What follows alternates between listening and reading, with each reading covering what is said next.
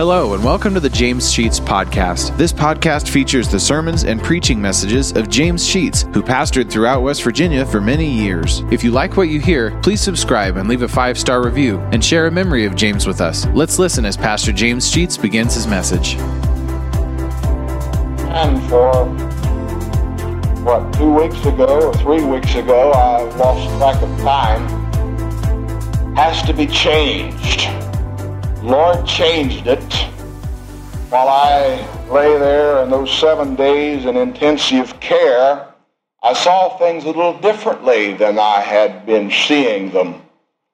And I know I'm going to violate all good principles of public speaking and particularly of preaching this morning in starting off this sermon.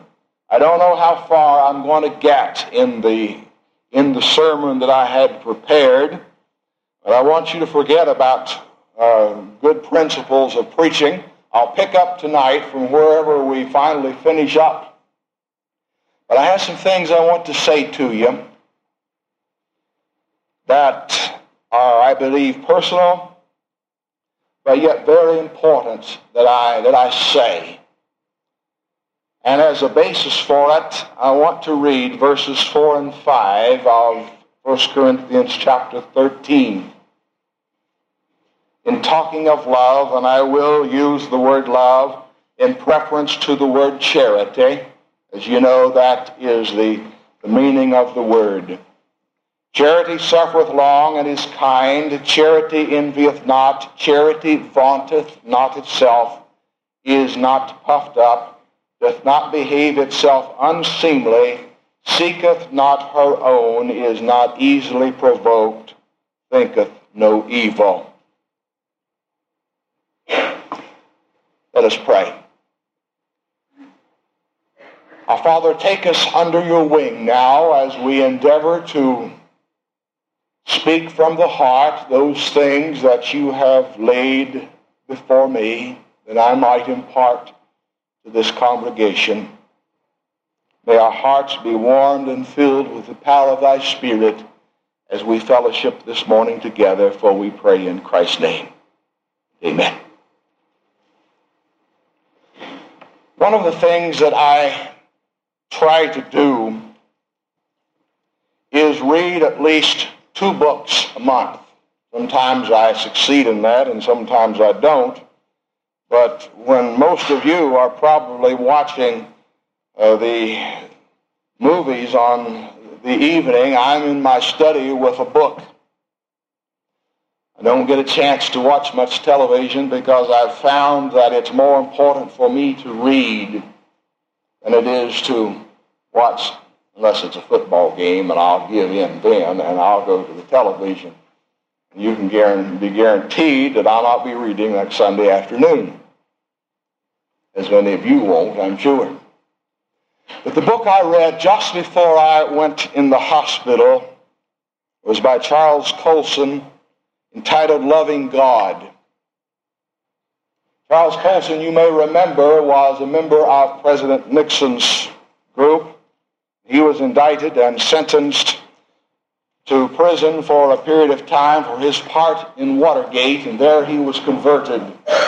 Now that he is out, he is conducting one of the most important ministries in our country, that to, to prisoners. And he is leading a lot of inmates to the Lord Jesus throughout the world. I had read that book. And in that book was a story of Mother Teresa, the Catholic nun who all of you, I'm sure, have heard of and have read about and have seen on television of her tremendous work with uh, people in Africa Mother Teresa had come to Washington,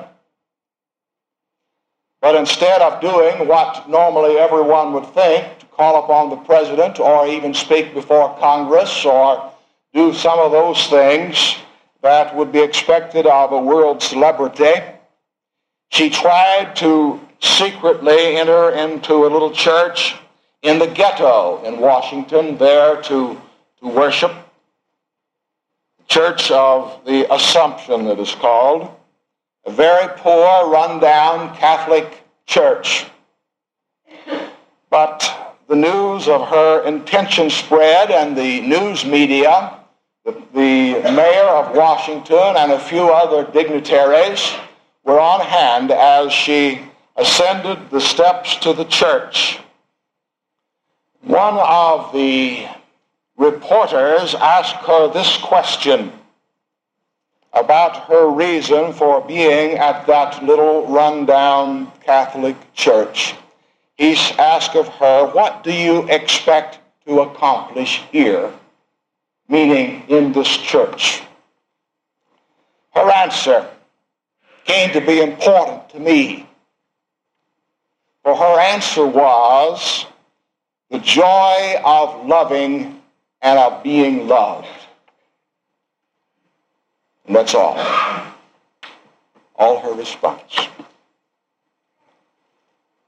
When I went to the doctor on that Tuesday morning, expecting that he would perhaps give me some medicine and send me home, or at the most send me over to the hospital for a few tests, and I'd be there overnight and would come home.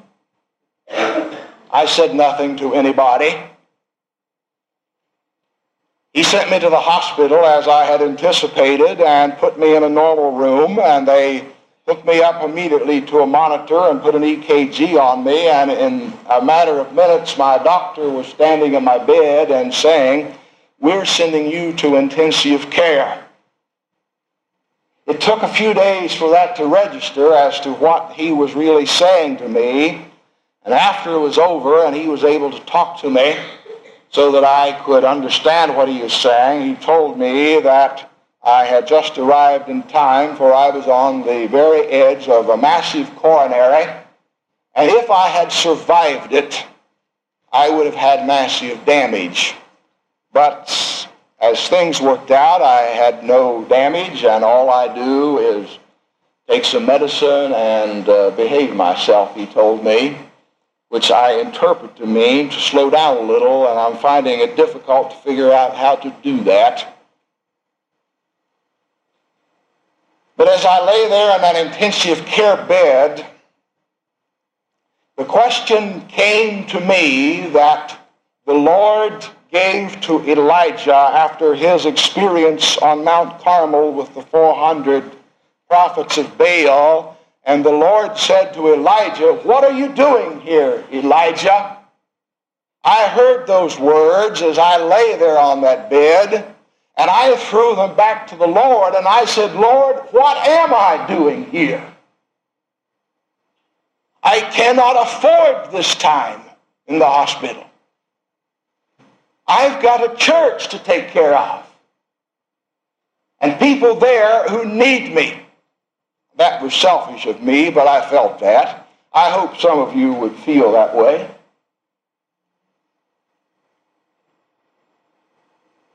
What am I doing here?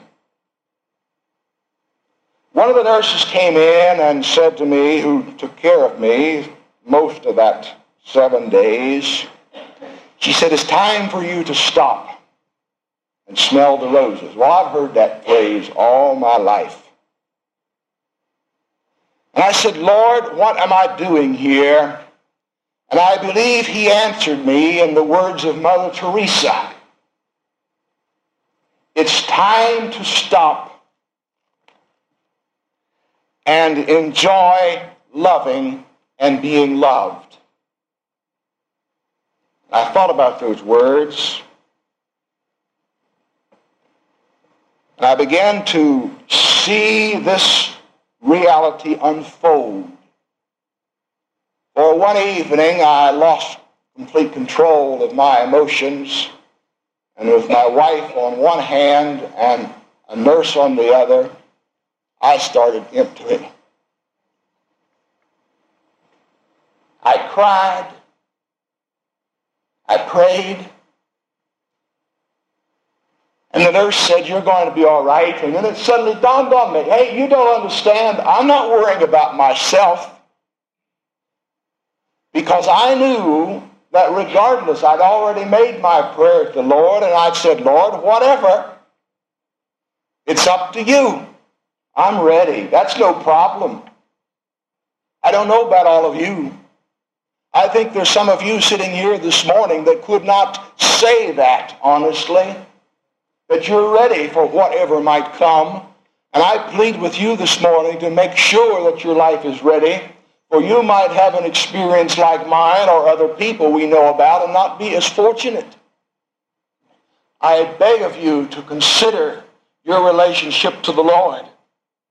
But after I had realized what the nurse particularly was understanding me to be saying, my wife explained to her what I was really saying is that I had a church that I felt responsible for, and I needed to be back there. And Mother Teresa said, it's time to feel the joy of loving and being loved. Sort of strange that a Baptist preacher would quote a Catholic nun, is it not? But it wasn't the Catholic nun that was being quoted, it was the Lord Jesus Christ.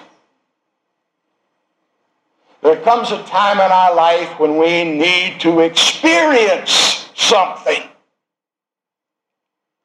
that goes deep into the depths of our soul. And I believe that experience must be love. What was I doing there? I had made my first statement as to what I was doing there.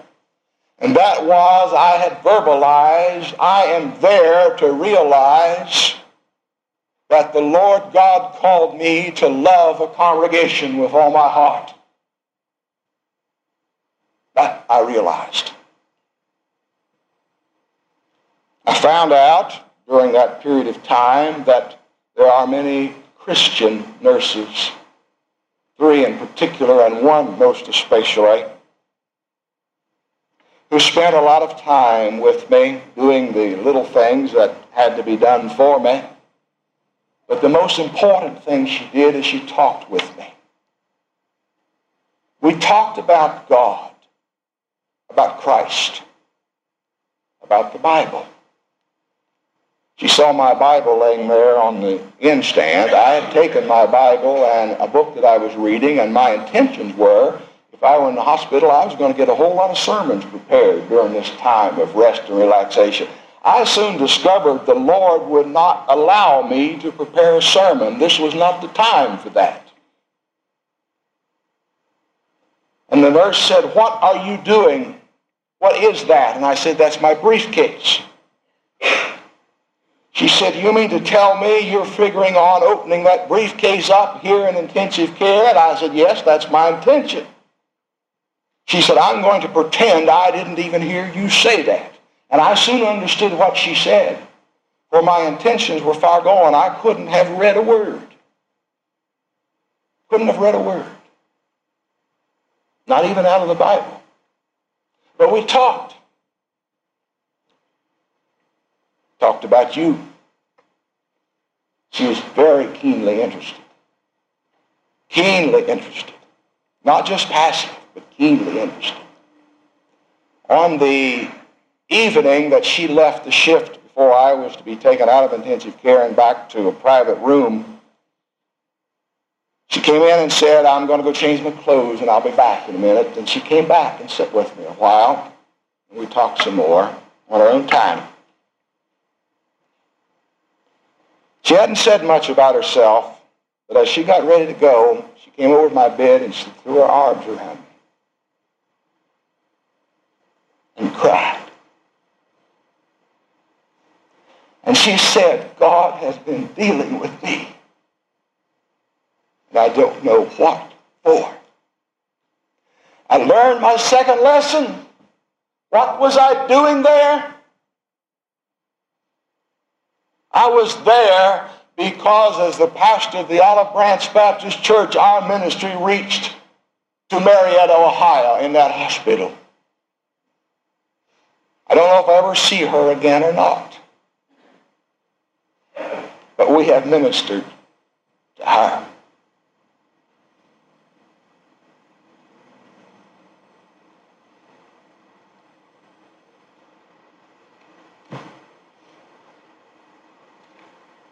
Was feeling a little blue.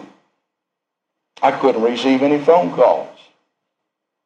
I was close enough to the nurse's desk that I could hear the phone ring. I was the only man in the intensive care unit. And so when they said, yes, I'll tell him you called, I knew that it was a call from somebody asking about me. And they would come in and say, so-and-so called. And my wife would come in and she'd say, I spent three hours on the telephone last night talking to people all these things. So I knew that something was happening. This is the next lesson I learned there were people of this congregation from Florida, from our two good families, the Mabes in Florida, who called and sent cards to you. I had a stack of cards that thick. You know, as I read those cards and read the little notes that you put in there, there's one word kept jumping out. Many of you said things like this, we love you. You said that time and time and time again. We love you. So the next lesson I learned was that I was not there alone looking up at the, uh, the ceiling and staring at the four walls. But I was there so that the Lord could teach me that we are a family. We are people who love each other. And that's the strength that this church has. I hope you never forget that. We are strong in the Lord because we have a common tie of love through Jesus Christ. Those of you who are strangers to our midst maybe you don't know this congregation and you don't know me. But there's one thing I want you to take out of this church building this morning. is that in Jesus Christ, we are not ashamed to say to each other, I love you. And when we genuinely love each other, there's nothing that can stand in our way of performing the will of the Lord in this community. The last Sunday of December, we had a special Sunday night service here, a candlelight service. Many of you were here. We wrote the names of people we loved dearly on a piece of paper that were not saved. We brought those pieces of paper up to the front and put them here in front of the cross. This week was my first opportunity to go through those lists. I typed out the list of those names that were turned in. I have them here. There's 181 different names on that list. Now we only have 180 because Danny, your name has to come off. Danny was saved, the first one of this list of 181. Some of you are here this morning that are on this list.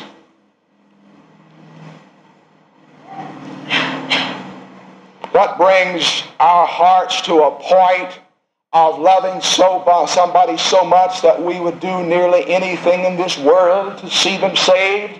It's because of what Jesus Christ did on the cross for us and what we in return express to each other. And it's in the one word love. Jesus said, Greater love hath no man than this, than a man lay down his life for his friends. One little phrase from one of those little notes that was put in that offering plate that night. Unsigned, so I don't know whose it was, but listen, I'll cherish it. There was one name, I believe, on the note, but there was a little note attached to it.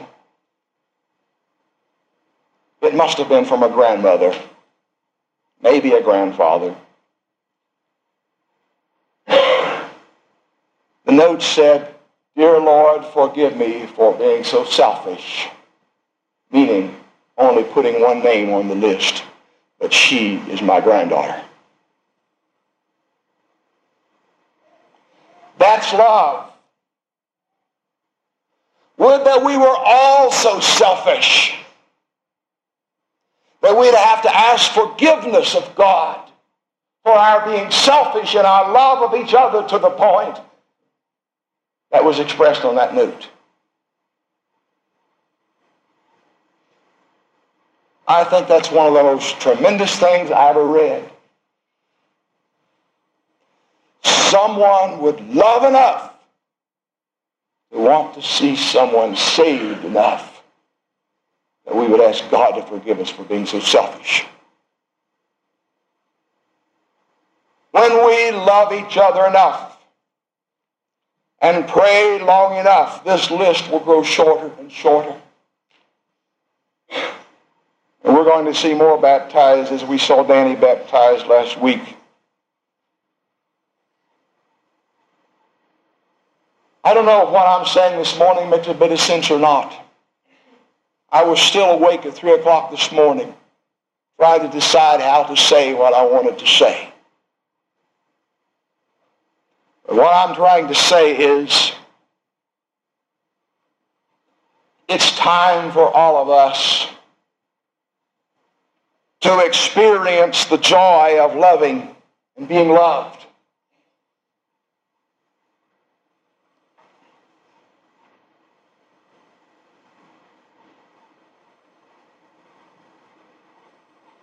Love does many things. I'm going to have to preach the sermon I planned tonight because I can't do it this morning now. Too late.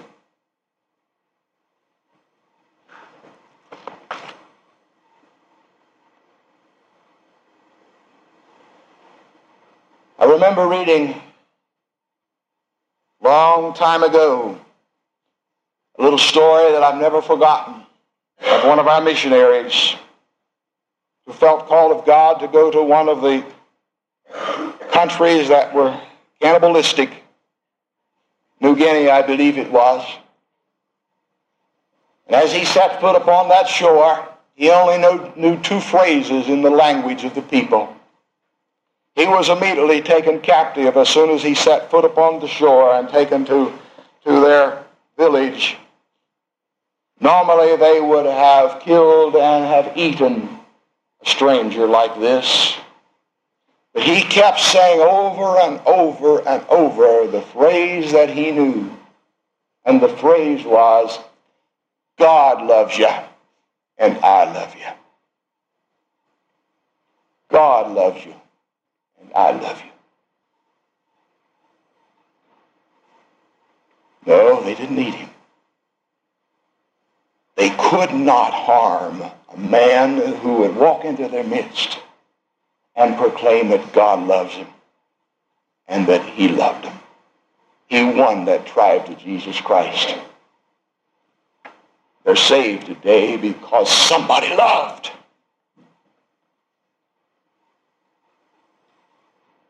We're going to reach out into this community and win a large number of those 180 people on that list this year to Christ.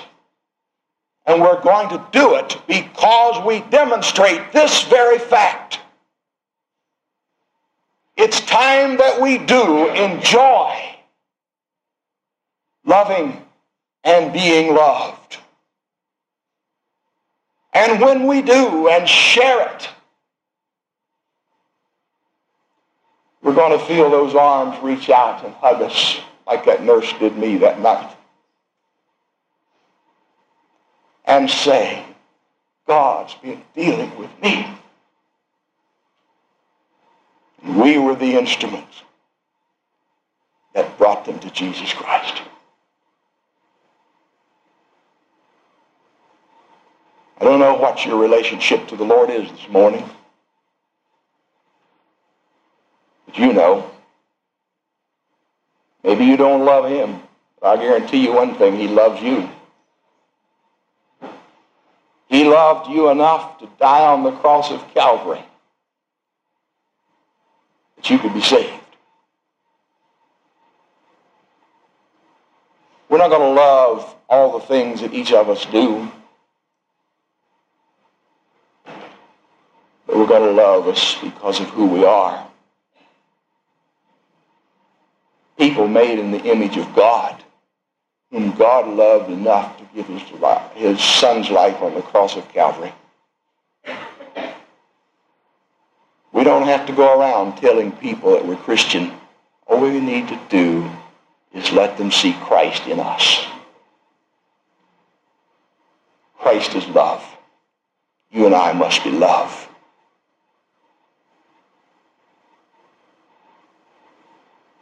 I'm going to ask three things this morning for our invitation hymn and during the time that we sing it.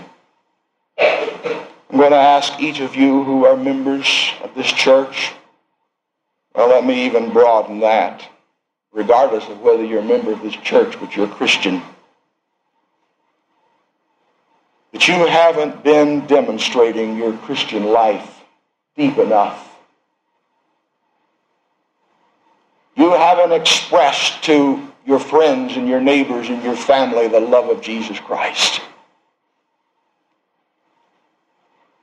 And you have felt the Holy Spirit speak to you this morning in a very, very special way. And you're determined to be more like the Master now.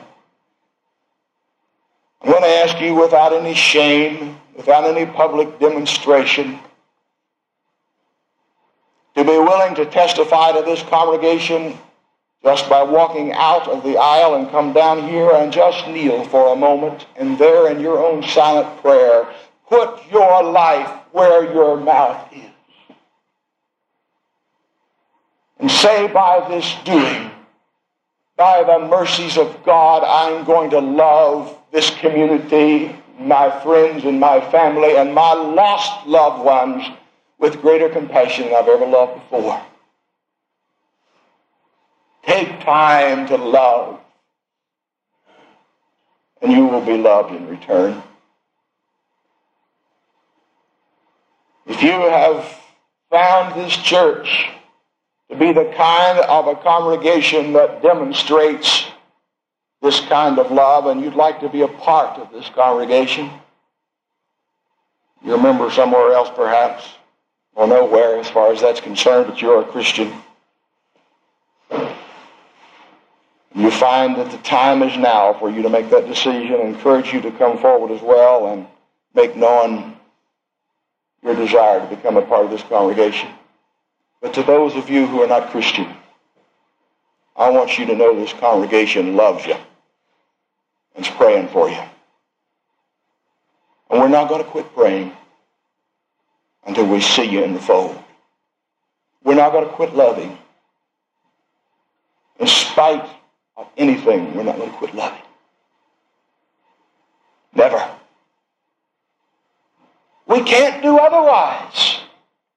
To do otherwise would be to negate the very thing that Jesus did for us. Because he loved us, we in turn will love. And we'd like to invite you to come to Jesus Christ this morning. We'd like to invite you to feel what it's like to have the arms of the Lord put around you when he hugs you to his bosom because he loves you. All you've got to do is recognize that you're lost. And in your condition today, you'd go to hell if you have not made your decision. Make it this morning. Be willing to be man enough or woman enough to swallow that pride that is what keeps most people from making the decision and saying, I won't wait any longer. And like Danny did two Sundays ago, like so many others of you have done this past year, step out of that pew and down. I'll meet you at the front. All you're going to say is, Lord, I'm not saved. I want your love. All you have to do is say yes.